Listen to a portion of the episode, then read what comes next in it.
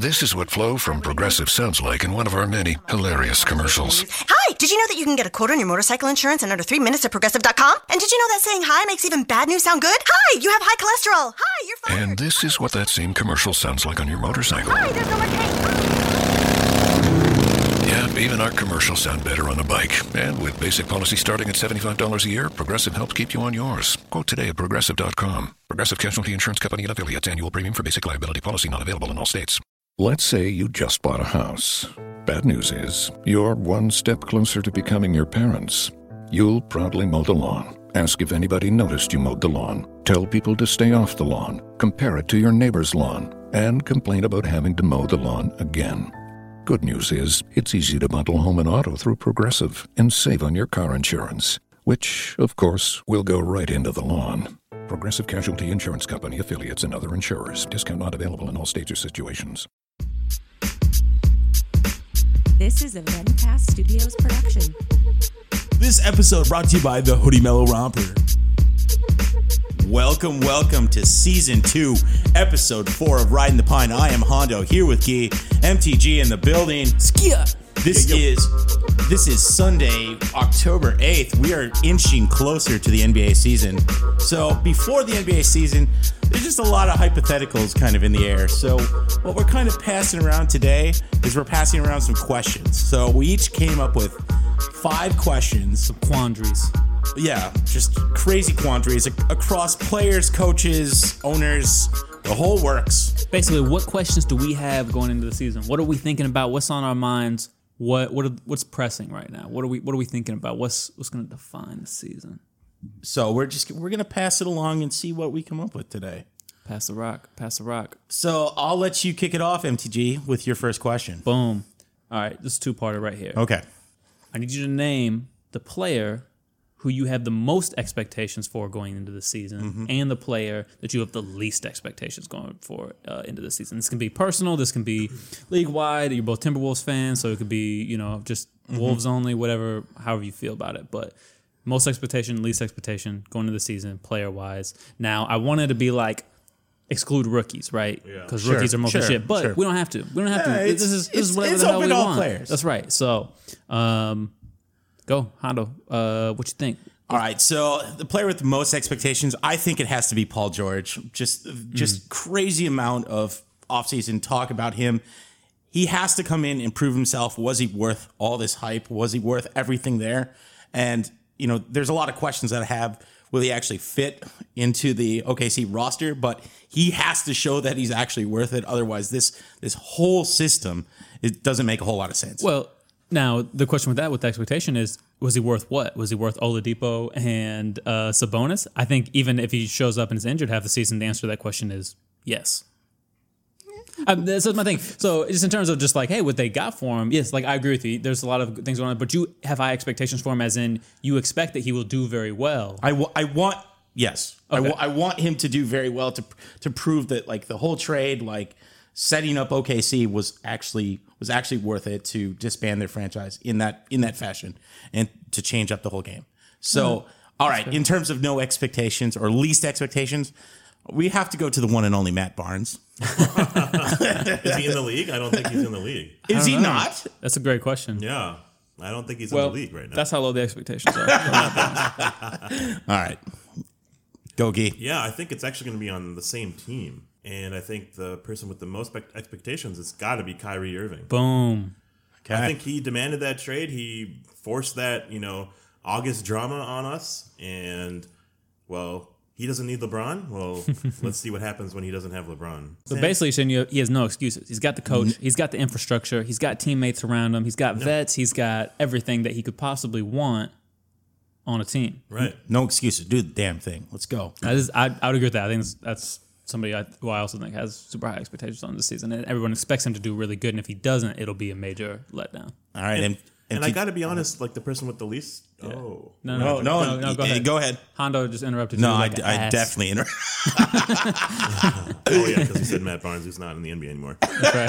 I think the person with the least expectations is also on the Boston Celtics, and I think that's Gordon Hayward. Whoa, least expectations. Yeah, I don't that's think crazy. I think the ball is going to be primarily in this all eyes on me hands, like on Kyrie Irving, and so you know, Gordon is going to be second fiddle, third fiddle sometimes. And so I don't think he's going to have the pressure. And I'm not really expecting a whole lot because I never really have expected much from him anyways.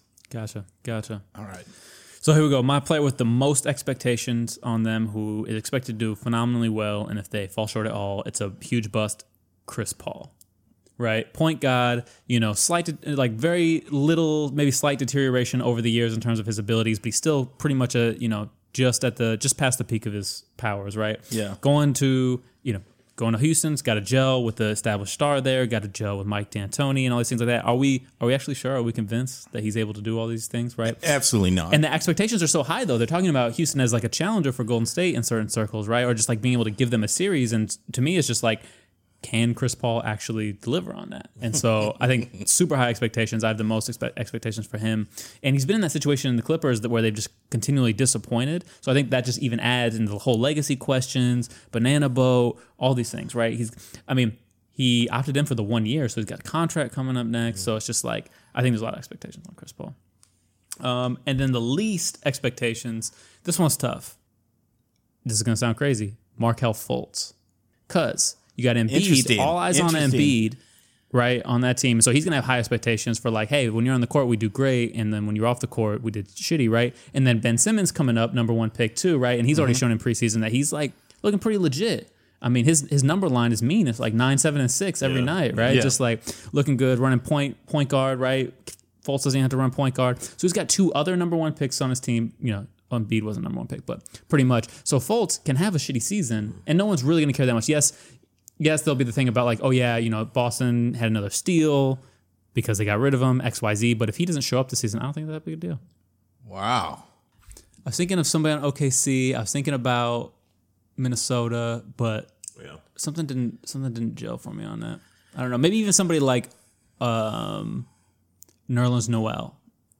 So little expectation because he did the holdout, right? He didn't get his money. He signed for the low amount. Rick Carlisle stormed him on the bench, right? Maybe he doesn't have a lot of expectations either. Yeah. He's going to get really 5-10 minutes a game, though, so it's kind of a weird pick. That's what I'm saying. So he has low expectations. So it's interesting. But after last year, everybody's like, oh, yeah, he's going to get paid the max. And it just didn't happen. Lowered expectations. Anyways, all right, I killed the vibe on that. Let's get back on a roll. That's fair. Guy, let's go to your first question. All right. Well, I got to say, there's been a lot of movement and... Can't wait for the anticipation of the season. So much movement that like I feel like certain teams will take some time to gel. Mm-hmm. What team is going to take the most time to gel? Kick it off with you, MTG. I think it's the team that's sponsored by Schick Razors. They'll take the longest, longest to gel. Boom. I think the team that's going to take the longest to gel. I mean, you got a lot of like really basic picks like Cleveland, Boston, OKC, Minnesota. Yeah. I'm not going in that direction. Okay. I believe the team that's going to take the longest to gel is going to be the Los Angeles Clippers. Wow. And by longest, you mean decades. Yes, I mean, it's never actually going to help them. They're going to be a heterogeneous mixture the entire time they're together. So they got, not only do they have all the whole new roster, they've got Doc, who's terrible traditionally at coaching, period, end of sentence. But also they've got the... They've got the injuries too, right? We don't know when in the year Blake's coming back. We don't know if Gallinari can stay healthy, right? You got Pat Beverly, who's probably going to punch somebody on his own team.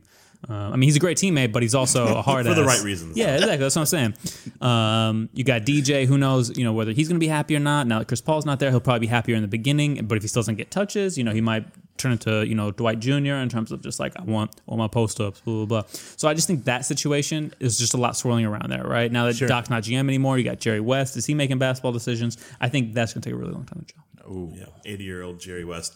Actually, that's pretty interesting. I actually think that they're going to be a sneaky, you know, dark horse, like middle of the pack team in the playoffs. Oh, I think they're going to be pretty good because I think there's going to be like a newfound energy and love for the game that they lost. We'll bet against that in the predictions episode. Hard. I think that's fair. I just think they're not going to be healthy. Yeah. I just think they're not going to be able to stay on the court, and that's not going to lead. One additional injury that's going to happen to Danilo Gallinari and Blake Griffin, and the season's done. That's it. It's over with.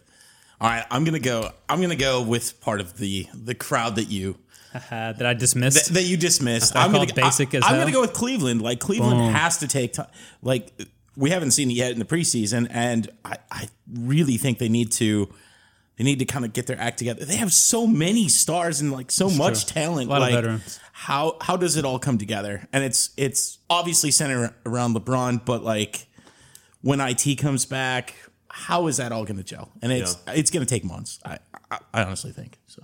I agree. I think that's a really good conversation piece, but I think it's going to be Boston, their competitor. Really, they lost 4 of their 5 starters. That's fair. There's a lot of turnover there. Also, the infrastructure, though. You got Brad Stevens. You got his system. Like, they're playing in a system, right? Like, everyone has to fit into his system, but there is something for them to fit into. Somebody like a Cleveland or a Clippers. Even Cleveland, maybe there's a system which is everybody figure out how you play next to LeBron. LeBron James. But, maybe like, Houston, they've got a system, run and gun, right? Yeah. You're going to fit into D'Antoni's system. The Clippers, though, like what system do they have? They have no system, right? So I wonder if it'll be beneficial to them and they'll gel a little bit faster because they have some sort of model to fold into. Some stick in the game too. But you're right. They're integrating a lot of new players and they've lost some of their identity and dudes like Bradley and Crowder. Yeah, I was really excited for Boston with Isaiah Thomas, Gordon Hayward, and Jay Crowder, and I think their lineup is it looks deep, but it's very young after their starting 5. So I'm just a little concerned if you're going to rely on the youth. Yeah, I'm thinking it's going to take a long time. The rookie's going to have to step up this season, that's for sure. Yeah. All right, for my first question, I want to do a little bit of a projection looking forward to next year's playoffs. Is there any team in the Eastern Conference or Western Conference, seeds 5 through 8, that can shake up the playoff picture, just in terms of like offsetting the normal names that would be in the conversation? Interesting. Yeah, okay, so I think the team that's veered left, where every team's veered right, is probably the Pelicans. Mm. And I think if, for whatever reason, just like the later half of last season was a fluke, and they took the entire offseason together, they gelled under Gentry's system, and Rondo cares about basketball again. And they might pose a legitimate threat because no other team has their identity. Yeah, absolutely. Can really respond to their identity. So you think the Pelicans can shake things up in the sense that they have a chance against any of the top seeds in the West? Fart. I agree that'd be a super interesting team if they make the playoffs, but in terms of just like I mean, the question was, can any of the 5 through 8 teams shake up the playoff picture this season? And so my thing was like, in the West, I don't see any team 5 through 8 that could shake up Golden State, San Antonio, Houston. Yeah. Okay. And OKC probably. Yeah, all right. So that's my thing. I mean, yeah. But that's fair. That's fair. Their system and style is still different, so they could pose a potential risk. At their maximum, those two could give anybody problems for sure. Right. So I think though the answer to this probably lies in the East, right? Sure. After Cleveland, Boston, and then what are we saying? Like, nobody else in that conference seems like invincible in round one. Say Toronto, you say Washington, you say Charlotte, Milwaukee. Right? Yeah, Milwaukee. And to my mind, Milwaukee might even be like a 5 seed, right? So they fall into that 5 through 8 category. Yep. So I think Milwaukee would be a great answer for this in terms of shaking up. If they make a 5, they could totally be, I think, a Washington or a Toronto in the first round, especially if they rematch against Toronto. So I think that could happen. I think, let's say Miami made the playoffs last year. Obviously, it would have been 8-1 versus Boston, and Boston played so terrible against Chicago. Imagine like a well-oiled machine like Miami coming in. So I feel like Miami could do that. But I think the answer, it pretty much lies in the East. I don't see anybody out West doing anything to knock the stalwarts off. I'm actually going to agree with you just in terms of, I think Milwaukee, dependent on where they land, if they land as a 5 seed, they pose the biggest potential risk for throwing off the establishment. So... Yeah, and imagine even somebody like Toronto. Let's say they have a shittier season than expected. I mean, you guys both just like lambasted them in the in the last episode. I was like, man, Toronto's not that bad. I mean, yeah, they're not going to win. That good. They're not going to win the title. But you can't tell me they're going to be like worse than top 4, top 5 in the East, and that's what they were last year. But we don't know. We don't know how that's going to shake out. That Magic 8 Ball, that's in the prediction episode, everybody. All I'm saying is that Toronto, if they drop to the 5 seed and all of a sudden they're in the first round as an underdog instead of having all the pressure on them, who's to say that DeRozan and Lowry all of a sudden don't actually play like basketball players in the playoffs if they're underdogs rather than all the expectations, right? So well, they haven't proven anyone anything, so. Well, yeah, but the thing is they have proven that they can win playoff series. So all of a sudden, let's say Milwaukee gets a 3 seed and Toronto gets a 6 seed, I could still totally see Toronto knocking them off in the first round. Oh, man. So I'm just saying, like, in the East, because it's so fluid, you can end up 5 through 8 and still throw off, you know, still knock off somebody in the top seeds. Woo-wee! Blocker. Question 2, MTG. Kicking one off.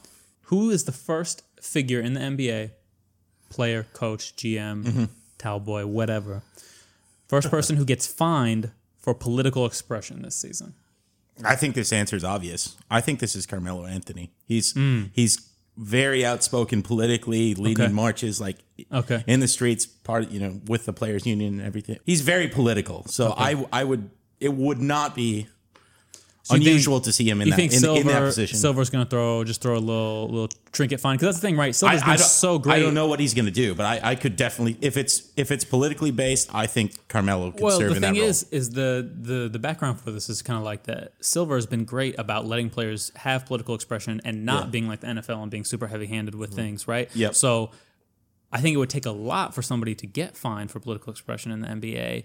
But I think potentially it could happen, right? All of a sudden, if you see like a huge thing, right? Like Silver already came out in the beginning of the season, like, I expect all the players to be standing for the blah, blah, blah. So if he's going to say some bullshit like that, then that means that, okay, what if they don't? Then what happens, right? And to me, it depends on who does it, right? Yes. If LeBron comes out and does it, he's not getting fined, right? No. And so that's why I think, like, now that question, first person to be fined for political expression might not be the person that is the most vocal or most out. I think Carmelo's a good candidate for that, because he doesn't quite have the star power that he once did. Nope. And being in OKC, and you know, he might just feel a little older, a little freer, you know, to just let some shots off. But what do you think? It's anyone. It has to be a player, or no, anyone. So it can be a towel boy. Literally.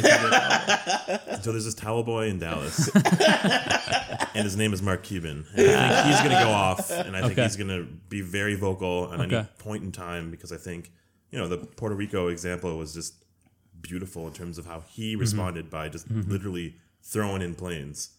And I think he had some commentary on it, too. So maybe it's an easy answer for saying Mark Cuban. I mean, he gets fined a lot. So if you're just going for just like in terms of percentages, who gets fined a lot, you know, Mark Cuban's through the roof. And yeah, like, I don't know if I've heard him comment on political things too much. Mostly it's like league rules and decisions and refs and stuff like that. But if he decided to get political, it'd be really easy for Silver to find that like balance right there and be like, okay, I'm not going to look like I'm a pushover, so I'm going to find somebody. And Mark Cuban doesn't really care because I find him all the time, right? Right. And you know, and he's a white dude, right? Now you're not coming down on a black player and things like that. So I think that could be a good choice. Thanks for filling in my thoughts for me. I think that's exactly what it was. I just didn't have the means to say it. The person, so I'm going dark horse here. Ooh. Oh. Super dark horse. Roy Hibbert? Oh my God. Also out of the league. You are on fire. I mean, are we doing NBA? Are we doing three on three? 3 league. Big three. I think it could actually be in the same vein as you were saying Mark Cuban, right? He's a good target because you can find him and it won't be that big a deal. I think, what if Pop goes off again on Trump? Whoa! But, and you know, he's always very measured, right? In terms of like his response, and he always says things that are really thoughtful and articulate, and that's why he doesn't get fined. Plus, he's an institution, right? You're not going to find Popovich. Yeah. But let's say Trump does something crazy, outrageous, even more so than he's already done, right? He just really blows things away. We actually do go to war with the country or something like that. What if he curses at the dude, you know, calls him some sort of epithet or something? Yeah. You could see Adam Silver just being like, all right, I'm going to fine you $10,000 because you can't call the president like a douchebag or something like that, right? Okay. And then, you know, you get to continue and go on, right? Like go on with how things are. I think Silver will be really reticent to discipline any players over their comments, but I could see like a GM, an owner, right? Somebody like a Lacob, right? Somebody like that who'd just pop off at the mouth and say some shit, and then would be like, we can't have our officials out here. Sure. So I think somebody like that. Popovich, dark horse. I don't know if it actually happened. I think he's too bulletproof for that to happen, but I could totally see something like that. I had a second candidate, which was Jeremy Lin. Jeremy Lin and his statement hairstyles. Also, I think he's just a voice for the brown people. And I also think his hair is an exceptional example for commentary in the U.S., like, you can't judge a book by its cover kind of thing. You got to get to know everyone. And let's move on. No, nobody's cutting you off, man. Nobody's disagreeing. I think it's interesting. I find him to be less representative of the groups that he is alleged to be representing, right? Than maybe people think, right? I mean, I think people definitely latch onto him and they look at him in a positive way, but I also don't know that he makes his decisions super consciously, right? Just because he can articulately you know, say these things, right? Like he's like, I got dreadlocks, and, you know, even though I just want to open up a conversation, even though, you know, it could be appropriation and blah, blah, blah, I just want to like start a sort of conversation. Like just because you can speak to it doesn't mean that you actually thought about it before you did it. To me, it seems like he didn't really actually think before he got dreadlocks about what the connotations of that would be in terms of culturally, right? But it just so happened to work out. Well, it just so happened that he can speak about it, right? Yeah. If it was Gordon Hayward that got dreadlocks, like it'd be a completely different situation, right? Or if it was, you know, who's the dude that dated the Kardashian that played from New Jersey? Chris Humphries. Yeah, if Chris Humphries got dreads, yeah, that'd be end of story. That's what I'm saying. So just because Jeremy Lin's articulate and you know and things like that, and he has the crazy hairstyles, I think Jeremy Lin, if he did something like shaved "fuck Trump" into the back of his head, I think he'd probably get fined for that. Right. Probably. Yeah. You know, I was just trying to think a little outside of the box. I think he went on record saying that he like wanted to copy someone's hairstyle. Hmm. And then there was like a Kenyon Martin. The Kenyon Martin thing was such, and that's my point too, is just like Kenyon Martin was like, oh man, he said some ignorant shit, and Jeremy was like, cool Chinese tattoos you got on your arm, bro. Right. You know, it's like I don't know if you really and that's my whole point. It's just that like I'm not sure either dude really thought about these things before they said them, and then they were able to backtrack it and walk it back, right? Because Kenyon Martin was like, hey, he's a grown ass man, he can do whatever he wants, blah blah blah. You know, I think it's cool, you know, blah blah blah. Yeah, he backed up too. Yeah, right. And that's what I'm saying. It's like I don't think either of them really thought it out before they did it, and just because they're good, you know. Cover artists. That's one thing. But, right. All right. Who's up next? I'm going with my second question. Okay. What team is most reliant on a single player next season? If a single player falls for any team, you want to say it with me? One, on two, three. Kawhi. LeBron. Oh. Whoa. That's funny. That's hilarious. I actually swear you were going to say Kawhi. I mean, Kawhi definitely. I think that's fair. Like the infrastructure, right, is the only thing that makes it hold up to me. If LeBron goes down or there's any like issues with LeBron, if he needs to go take another Miami trip in the middle of the season, like a couple years back, you can't tell me that Cleveland team's going to hang on and do anything decent while LeBron's gone. Like what? Kevin Love is going to step up. Dwayne Wade is going to step up. D Rose is going to be old D Rose. They still have enough firepower. How? What's the firepower? That's not it. But they have firepower. They're not a team. You don't have to have firepower in the East to still move ahead. So no. But I still think they have enough components to get there. I also don't think they need to win like 50, 60 games. They can just kind of be there. But your question was who is most reliant on one player? If LeBron is not there, what team is most reliant? Who gets shots? Kyle Korver can no longer hit open shot. He has to have LeBron on the court drawing all the defense so that he can have a wide open three for him to make it. D Wade is not cutting through any lanes anymore. That dude is not blowing by anybody. He needs LeBron to suck up the attention. Kevin Love is not posted up in the triple threat position on the high post like he was in Minnesota. No. All these dudes need LeBron to have the attention, to be the threat so that he can open up opportunities for everybody else. If they're not doing that, that's not happening. D Rose is not breaking anybody down anymore. I hate to say it. No, like nobody else on that team can generate their own offenses for sustained periods of time. He's breaking down the D leaguers. And the preseason second stringers. So, come on, give them some slack. All right, fair. So, I'm in the minority here, but cool. Are you in the minority? Speaking of threat, Kawhi Leonard, if he's not there, the Spurs feel like they're not... They're a structure, they're a system, but they don't have one guy to stop. Sure. I think that's fair. You're going to rely on Danny Green to score 40. You're going to rely on Patty Mills, Danny Green, and LaMarcus Aldridge out of the cellar to be like, let's score 60, 40, 80 points together. So, to go back to you guys' argument... In the regular season, all San Antonio does is win every night because they play hard every night and they have a system every night. So all of a sudden, if you have Rudy Gay, LaMarcus Aldridge shifts to the number one position, so he averages 20. Rudy Gay gives you 18. Ginobili comes off the bench with 11. Stop listening at Rudy Gay. Okay, that's fine. That's fine. But all I know is, how about this? If we had a 5-game series, Spurs without Kawhi versus Cleveland without LeBron, I'm taking the Spurs every time. I'm not watching that. That's what I'm saying. No. You're taking the Spurs. I'm not expecting Ty Lue to be some sort of, like, he's not going to be able to have some wizard of, like, he's not going to have schemes for his team without LeBron. Interesting. You know, but LeBron still has a phone, though. Kawhi has like 7 tweets all time. Well, if he gets punched in the mouth and LeBron has to wear a mask and he can't talk anymore. Have you seen his feet? No. That's me texting with my feet. Oh, okay, gotcha. That was interesting. People who can't see you now can tell that the people in the room with you couldn't tell what you were doing. You can't see it. They, your feet are under the table, my guy. I'm gonna go with a little bit different answer for this. When I initially thought of this question, I was like, if you removed Anthony Davis, the Pelicans are nothing. Like, there's a chance that they'll still be nothing, but. Yeah. They have to have Anthony Davis in order to generate something. So I think that's fair. I have to go with that. But I respect merits of both. Now, do we think Joel Embiid is no longer on this list because they have Simmons and Fultz now? Do we think like it's not going to be as big a drop off because they have like Reddick and the year two for some of these other guys? So I think is he no longer on the list of consideration for this question? No, I don't think so. Cool. Simmons is going to dictate offense, and he's going to be he's actually more of a cog than Embiid is now. Yeah, so speaking of like Anthony Davis and people like that, like there's going to be some tension within these new teams and even with some of these old teams and, grizzled teams like Marc Gasol's. And that was a good pun. I caught that. That was a good Grizzles, one. Yeah, that was excellent. And we've heard recently that like people like Kenneth Faried is now kind of creating some chaos in the locker room. And apparently like LaMarcus Aldridge quietly, fixed his beef or cured his beef, another pun, with Popovich. Which disgruntled NBA star will demand a trade or buyout this season? MTG, kick it off. I need a minute. I got to kick it off, huh? Yeah. That's disrespectful.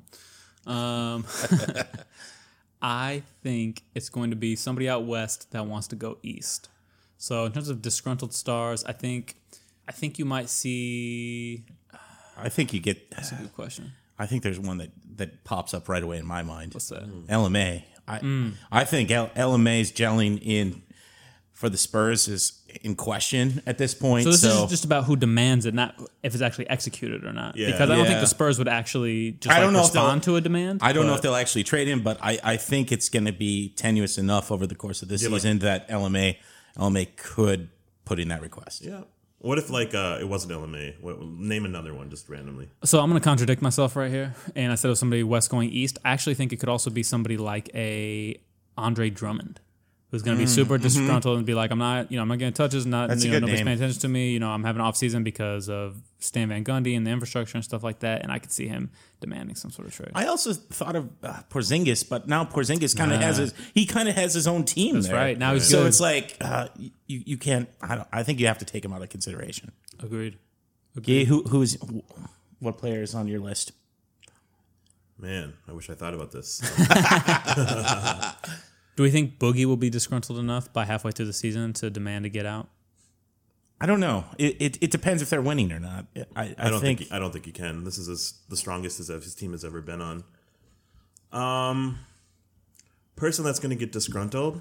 I think I'm going to go, and this is not a star, but he is a former NBA champion, Harrison Barnes out of Dallas. I think he was coming into a system where he thought it would be Dirk, Wes Matthews, Tyson Chandler, like there would be a team. Okay, so I think he wants to go east, and I think he wants to go to like something like Charlotte or Washington or something. Interessante, going queso. MTG, you ready for your third question? All right, here we go. This is easy. Who will have the best contract year? Okay, of the people who are going to be free agents going into the next season, and so they're playing for their money. Yeah. Who has the best contract here? Well, I went all the way to the bottom of the list, and I discovered a name that may warrant some attention, and that is the one and only Rakeem Christmas. That may have been a little bit deep, disrespectful, but I think when I did some more research, I think that Avery Bradley has something to prove. Ooh. Wow, okay, good answer. I'm thinking it's Paul George. Boom. Ooh, I like that. I really like that. He's going into a contract year, and he's all eyes on me kind of thing, and I think he's going to facilitate so well in OKC, but also he's going to have to get his, and I think he's going to completely almost overperform. Okay. I think Paul George is probably the right answer in terms of just like who has the best contract year. The person I think needs to have the best contract year by far, but because they're going to be out for a minute, it's not going to happen. Isaiah Thomas. Oh, that's a great answer as well. Because that dude needs to like show up and say, hey, I can have the same year on a different team with a different cast, et cetera, X, Y, Z. But he's going to be out for so long. I don't know if we can say like, hey, he had the best contract year. So I think Paul George, because he's playing for that money, playing for that superstar status, playing for that max contract. I think he's going to have the best one. But. That's so scary. If like Cleveland doesn't win the championship, LeBron bolts, they're not going to pay Isaiah Thomas. They're just going to go full on rebuild. Well, the question is, if Isaiah Thomas has a subpar season for whatever reason, legitimate or non-legitimate, who is paying him? Yeah, because he deserves to be paid a lot, but who's going to do that? On the back end of 30. I mean, he obviously it's already not going to be Boston, Sacramento, or Phoenix, all the teams he already played for, or Cleveland. So that's four teams off the bat. Yeah. Not going to pay him.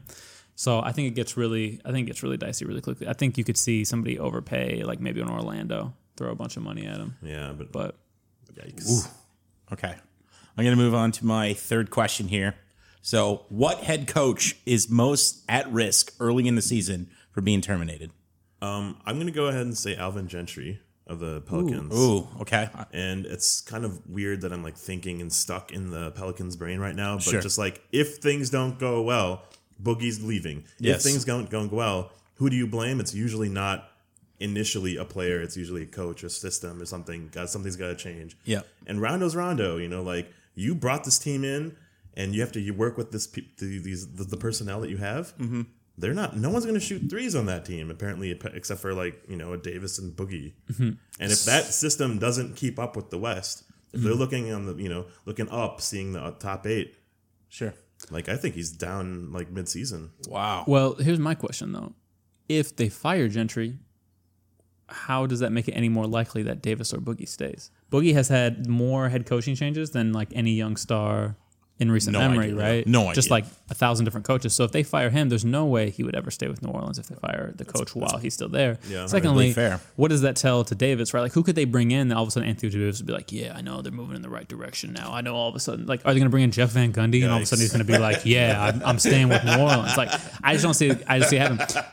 I think if they don't perform well for whatever reason, I just don't see them making a coaching change after the season. But I think it's fair. They as a team and as a franchise are on the hot seat. So is that your answer? On the brink of rebuilding. Is that your answer as well then, MTG? No, not at all. Okay. I think early season it's going to be one Nate McMillan in Indiana. There's no expectations for Indiana. See, yeah, that's why. But here's the thing: if you're tearing everything down and going for the rebuild, why are you going to keep the coach that you brought on when you still had Paul George and some other pieces and things like that, right? So if you're doing the full teardown, the full tank, you're probably going to bring in, like, you're going to try and find your new college whiz kid coach, right? You're going to try and find your Brad Stevens. You're going to find your dude to come bring in and coach these youngsters, right? Yeah, these Miles Turners and Oladipos and people like that. So I think if the Pacers... Less that they don't start off well, but if you just hear that there's internal friction with the team, right? If there's just like a malaise about the team, I can see Nate McMillan getting bounced. I'm going with the one David Fizdale. So I'm interested what the Grizzlies are actually going to be able to do this season. A lot of personnel movement over the course, most of them ending up in Sacramento. But right. I don't. There's high expectations for Memphis. So I don't think so. What's the high expectations? Well, they're coming off of being in the playoffs, so yeah. So what? So what do they got to do? What do they expect to do this year? Well, I make the playoffs. I think they should make the playoffs. Well, then there you go. So you're saying that. So I mean, to your point about high expectations. I don't know if that's a high expectation, but so basically, they just if they don't make the playoffs, he's in trouble. Or if it looks like they're not going to make the playoffs, he's in trouble. But I just don't know like how well they're going to be able to compete even early on. So that's my thing. Is like, and that's the expectation to me is nobody knows how they're going to compete in the West, so nobody's going to expect them to necessarily, right? You have Gasol, Connolly, and that's it, right? Yeah. So to my mind, I just don't know that there is. I don't know that. I think it's a good candidate though too because it's like they brought in this guy that's a new life to this old aging team and they still have like a Chandler Parsons I guess and he didn't get it to work. He didn't get this to stay and the Zebos and the Tony Allen's left. Again, right? He's not the GM, right? Gentry's not the GM, right? These guys aren't the guys making decisions on personnel. So it's just the coach who has to deal with what they're given. And so... Well, they're going to underperform, and Fizdale's going to be on the hot seat. Are they underperforming if they don't make the playoffs? Is that an underperformance for Memphis? Yes, I think so. So you think they're good enough to that they probably will, but if they don't, that is an underperformance. I think so. Because my thing is I don't think Memphis is going to make the playoffs this year. Yeah, you're on fire, MTG. I think... What's really funny, though, about, like, Nate McMillan is, like, how Fred Hoiberg has everyone in his back pocket and with Garpax in Chicago. Yeah, right. Nate McMillan has a very similar situation in Indiana. They brought him in because he needed to bring... Who brought him in, though? Larry Bird is no longer there. So if you're a GM and you pull off the Paul George trade after Larry Bird goes, that's your first, you know, I'm making my mark, my stamp on the team, right? What's the second thing you're going to do? You're going to hire your guy as coach, right? You're not going to keep the guy who was the other guy's guy who's out of here now, right? You want to make your mark. You want to make this your team, put your imprint on it. So that's why I'm not saying it from an expectations point of view. I'm not saying for he should be fired. I'm just saying from a, if you look at the organizational situation, that's why I picked Indiana. For Memphis, they all love Fizdale, right? He spoke out against statues, against the Robert E. Lee stuff when the statues were going down, you know, about racism in the South, you know, take that for data. They like him in Memphis, right? If they if stuff goes wrong, I'm gonna say this for it because I want to say something, but it's actually an answer to another question that's coming up. All right. And you're both going to both your jaws are going to drop one. Okay. Teaser. Question, RTP teaser. Question number 3. Brown jaws can't jump. Brown jaws can't jump. Riding the teaser. Is it my turn? Yes. Question number 3. All right. So last year we saw an explosion in social media highs. I think it was like the greatest companionship to an actual NBA game was was when the game wasn't on. Twitter, Instagram, it doesn't matter. Joel Embiid just caught on fire. What happens this year? Who is going to be the social media darling this year? Could be plural even. I think there's quite a few names for this. That's right. I think there's quite a few. Lonzo Ball is at the top of my list for this. He's already kind of catapulted into that number 1 seed. Darling, though, huh? Everyone fell in love with Embiid last year. 99.9%. I don't know if they'll be in love with him. So, I mean, I think it's him, and I think it's Kyrie Irving. So I think Kyrie potentially. I think Lonzo Ball's a little bit tougher because his whole thing is I don't talk because my dad talks and does all the thing for me. Like he's a quiet dude, and then his dad is the one who's outspoken. So I don't know that necessarily that he'll be. That's just my take on it. I think he potentially could. Right, he could blossom into a social media individual. But the other thing too is he said shit like I don't think Nas is relevant anymore when he's talking about hip hop, and he's like really into 21 Savage and shit like that. Like, you know, he's really into Future. So it's just like I don't know that people exactly love him on social media. Plus, he's rapping now too. He's putting out songs, so people aren't gonna love that. So I don't really. Nick Swaggy P. Young. Wow. He is going to be the inside informant this year on the Golden State Warriors, tweeting out all the behind-the-scenes stuff. Is he going to start his own podcast? I mean, I hope so. I would love that. Swaggy Podcast with Swaggy P? Swaggy P and the P is for podcast. Get Swaggy P. I love it. That's a good answer. Think, if him and Alonzo G... Wait.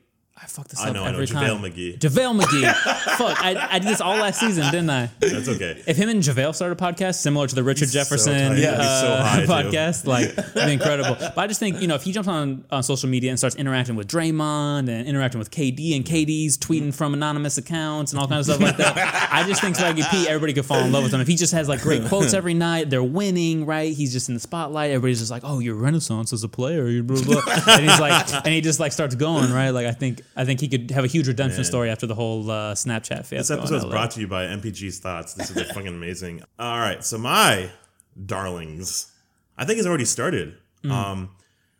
Personally, don't give a fuck about them. Okay, but I think they're going to be NBA's global sensations this year. Lots of pretext here.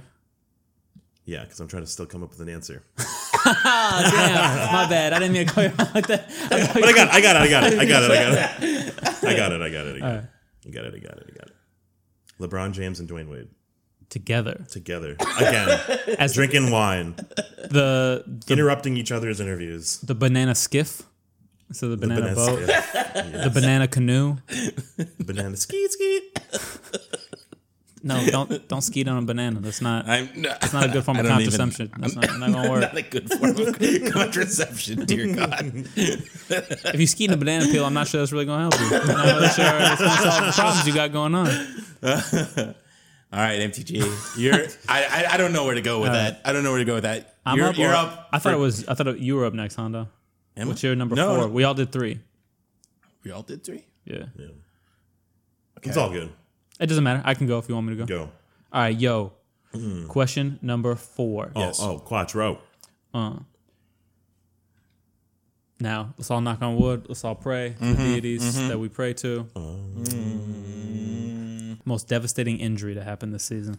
Yikes. I think this is easy. And this is the one that will happen. This is not the one that could happen and that could derail a team if this dude gets injured. The one that will happen. I think it's easy. If Klay Thompson attempts a 360 dunk in a game, he will go out with a debilitating injury.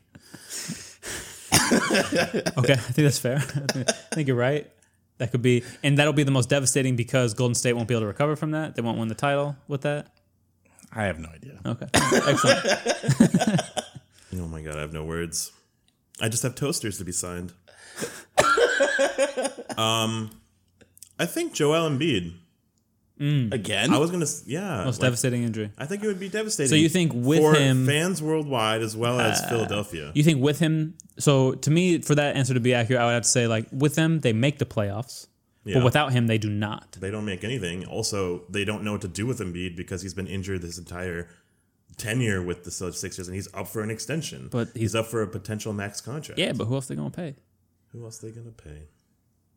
That money's JJ Redick. Yeah, exactly. $23 million and counting. All right, I think that's fair. I think the most devastating injury to happen this season is going to be.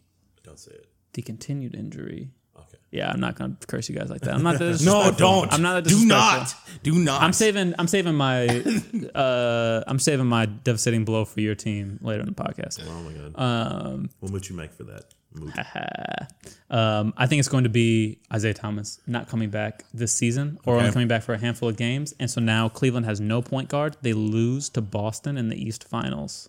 And so it's going to be Boston dissolved. That's right. I think Boston and Golden State in the finals if IT can't come back. Wow. They don't have the point guard juice to make it. So that's my most devastating injury. You've been sitting out thinking of these answers. Oh my God.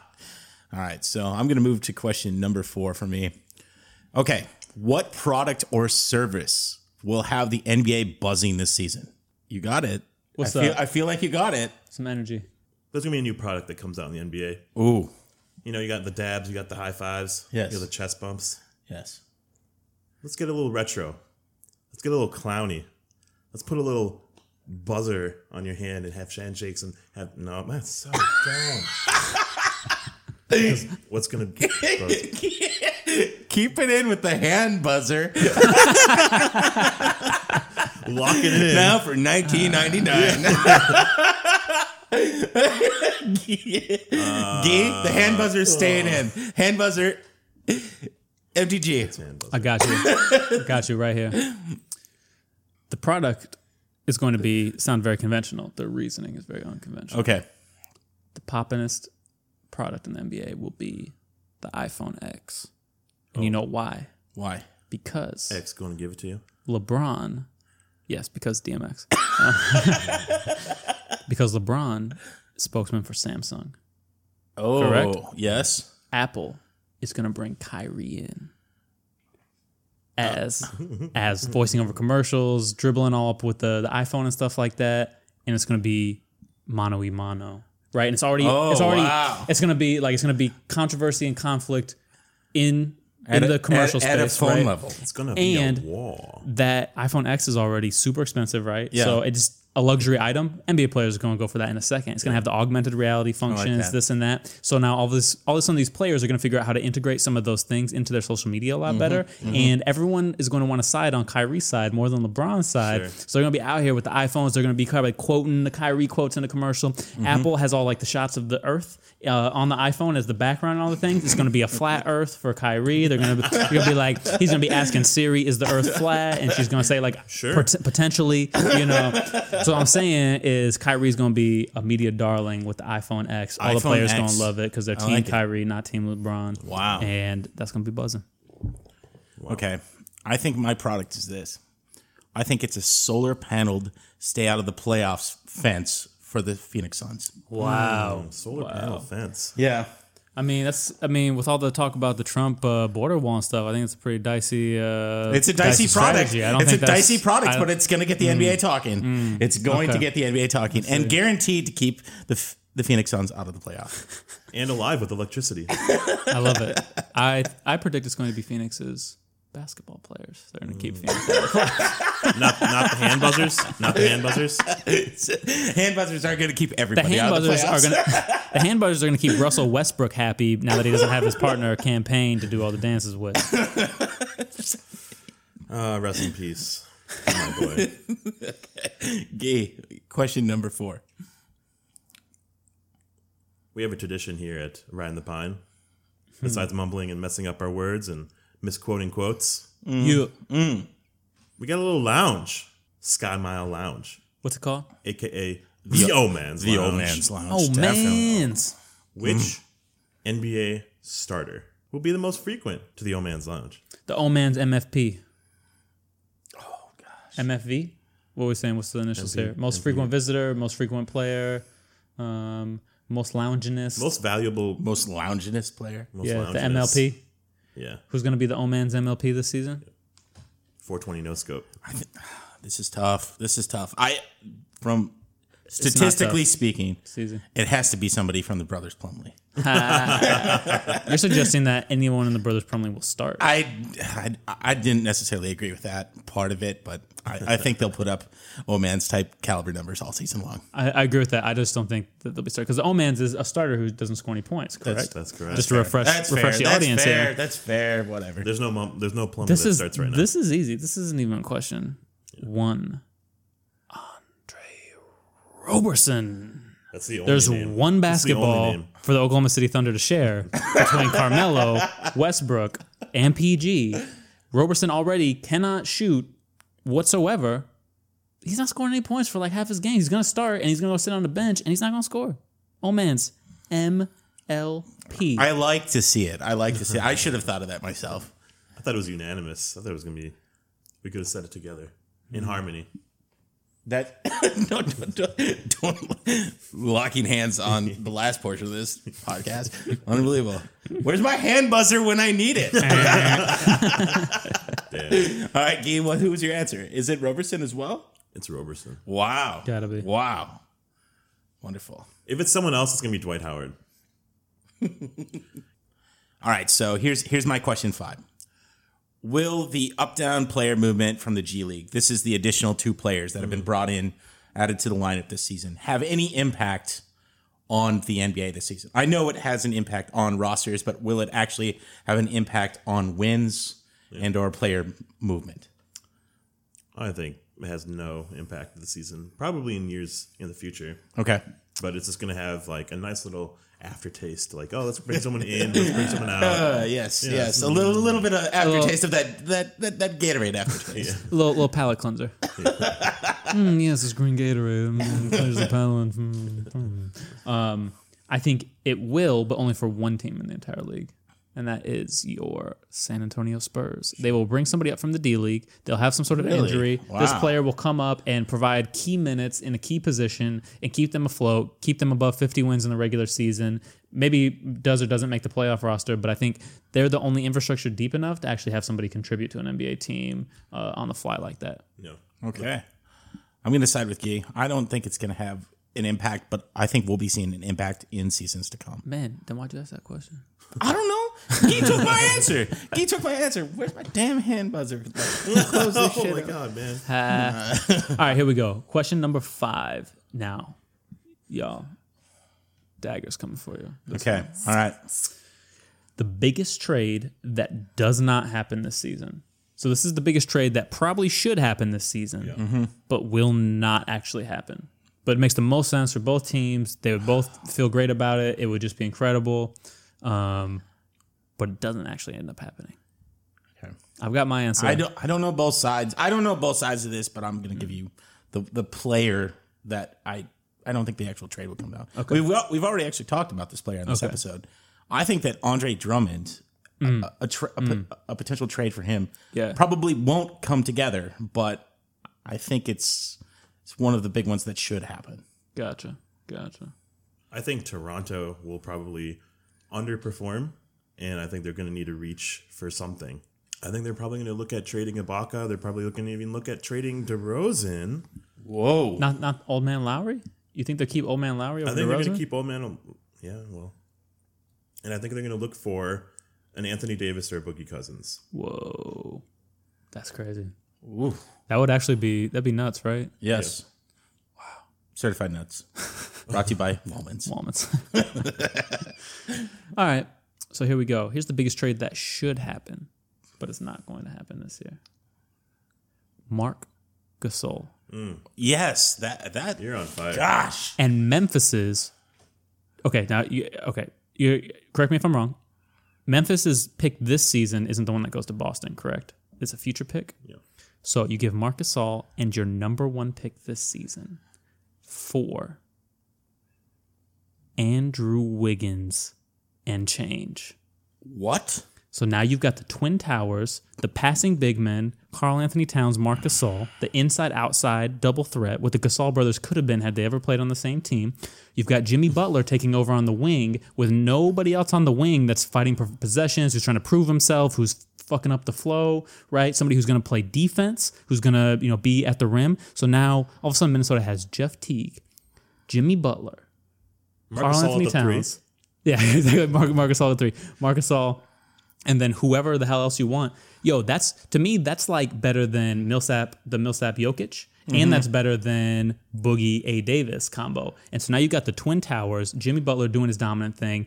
Tom Thibodeau has his defense that he's always wanted, right? Like, to me, that makes so much more sense than you having identical players. My heart dropped. 2 or 3. Real talk. I was like, I told you. I wanted a heart check somewhere in there. Now, and that's what I'm saying, right? Then I know that would crush both of you to lose the god A. Wiggins, but can you say that they would not be better if they had Marc Gasol? I think they would be better. But no answer. No answer? No comment? No comment. I'm ready to move on from Wiggins. Let's bring on Gasol. It's not going to happen anyways. Tackle. But it should happen. Because later on in the season, Memphis has a future with A. Wiggins. All of a sudden, you know, they can give up their pick because, like, A. Wiggins would be better than whoever they would have drafted this season, probably. All right. A. Wiggins. Oh. Andrew. Gee, this is one of the best questions we've on this list. So you got to close it out. Oh, way to hype it up. No, this is a great question. I'm going to let you guys down. I thought about a long time about this question. Adam Silver listened, too. He's been thinking long and hard, too. Lottery has been kind of up for debate. Teams that tank shouldn't be rewarded for just losing. There needs to be an overhaul, right? There needs to be something that completely throws off the idea that if you tank, you're going to get shanked. Mm. You're going to get shanked on an island starting this offseason. Brand new hit reality TV, because guess what? The NBA doesn't stop with just the players. Mm-mm. NBA cares. The global games in China, the global games brought to you by Silver's Draft on an island. Ooh. All of the owners from said NBA organization. Lands stranded on this island. Yes. And the only way to get that first pick in the NBA draft is to be the sole survivor. Who comes out on top? Ready, go. We've got some questions here on this scenario situation. Oh, sure. Are they the sole? I was pretty clear, though. You were not, but that's okay. Are they the sole survivor because they have to kill the other ones? Or are the other people just dying off randomly? Is it like a game show where you can just lose and not die? What are the qualifications? What do they actually have to do? Because if they have to kill everybody else, you're not going to pick one of these old-ass owners. You're not picking James Dolan to murk everybody else on the island. Well, if we want to be explicit this episode, we'll go Hunger Games style. Okay. If you want to go PG, Paul George 13, you know. The Cinderella story. We can go Survivor CBS special. All right, so here we go. Here's my two. I mean, you know what? Either situation. Here's my answer. Yes. Jeannie Buss. Ooh. Los Angeles Lakers. Jeannie Buss. Did you read the backstory on how she had to outmaneuver her brothers and everything like that, you know, with the lawyers and the whole situation in order to maintain her ownership stake and be the lead person in charge and this and that? Yeah. Like, she's close with Magic, right? Anytime you're close with Magic, you know, who knows how he's going to influence the proceedings, right? He could, you know, he might drop in some goodies, you know what I'm saying, to help the proceedings. Who knows? But Jeannie Buss is going to mentally outperform the rest of them. Is going to trick them all into killing themselves. Boom. Interesting. I like it. Jeannie Buss. I am going to go with the only Richard DeVos. So Richard DeVos was in the Army Corps of Engineers. I think he has the skills to do this. I don't even know what team he owns. He owns the Orlando Magic. Oh. Is there going to be any paper on said island for him to draw out some schematics and to outmaneuver? There will be some papyrus. Okay. Right. He's going to write on some coconuts, devise some papyrus. Okay.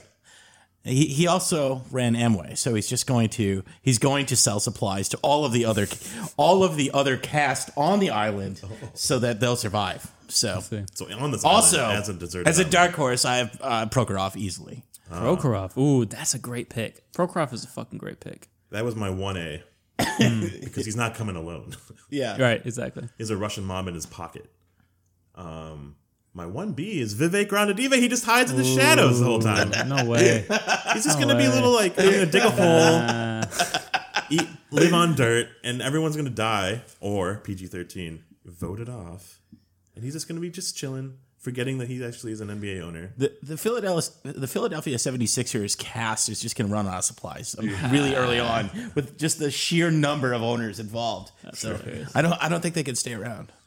What about just the athleticism for Michael Jordan being on the island? It's true, but that man's been drinking a lot of drinks, smoking a lot of cigars, wearing a lot of big-ass jeans that are too big for him. I just don't know that he's got it anymore. Deteriorating Michael Jordan is not going to survive. I would love to have a whole episode on this question. Just if we're like, it's not just the person. The person's going to be on the island, but they have the whole infrastructure of all their other businesses and business partners and connections. What is their one item? Yeah, because Prokhorov is going to be great, and then like Jeannie Buss got magic and that whole thing. But then you got like Mark Cuban, and he's out here just with all his connections. So who's first off the island? You got Paul Allen, who's out here owning another team, so he just brings in all the Seahawks, right, to help him out. Like, I'm just saying, like that's completely fair. So Garpax is the first off the island. They don't own the team.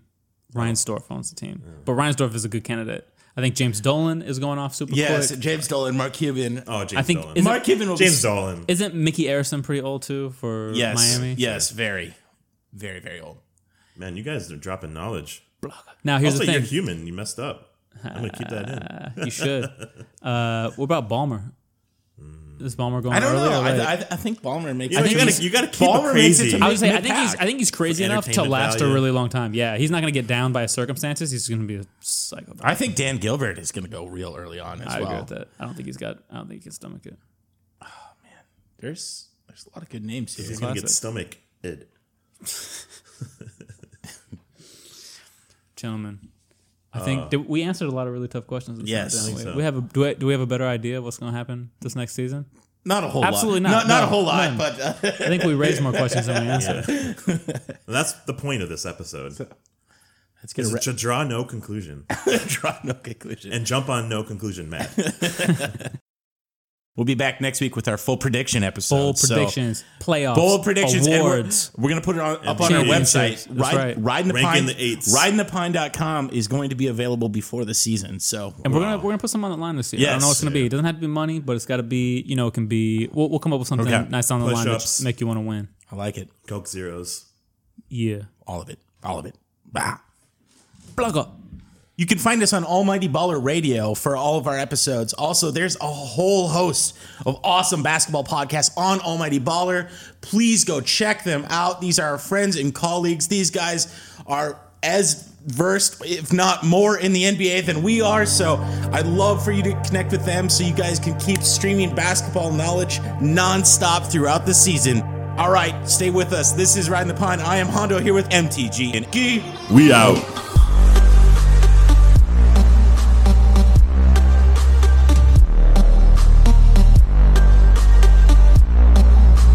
This is a Vimcast Studios production. Tune in, subscribe, and nail to your local public church's doorway. Riding the Pine, now on Almighty Baller Radio. Riding the Pine! Tune in and find us wherever fine podcasts are sold. Do not tap the glass. Break glass in case of podcast emergency. Riding the Pine, brought to you by God Sham Lounge. Riding the Pine. Join us on Twitter at @Riding_the Pine.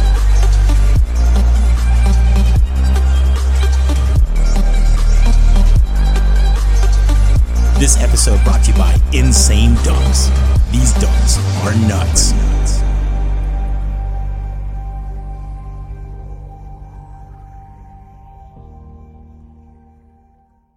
This is Stacy on her motorcycle. What an incredible view! And this is Stacy off her motorcycle. Does this have sucralose in it? On her motorcycle. Oh, the wind in my hair! Off her motorcycle. It's pronounced et cetera, not etc. On. Woohoo! Yes! Off. No. You're better on your bike. And with basic policy starting at $75 a year, quote today at Progressive.com. Progressive Casualty Insurance Company and affiliates. Annual premium for basic liability policy not available in all states. Hi, it's Jamie, Progressive #1, #2 employee. Leave a message at the... Hey, Jamie, it's me, Jamie. This is your daily pep talk. I know it's been rough going ever since people found out about your a cappella group, Mad Harmony, but you will bounce back. I mean, you're the guy always helping people find coverage options with the Name Your Price tool. It should be you giving me the pep talk. Now get out there, hit that high note, and take Mad Harmony all the way to nationals this year! Sorry, it's pitchy. Progressive Casualty Insurance Company and affiliates. Price and coverage match limited by state law.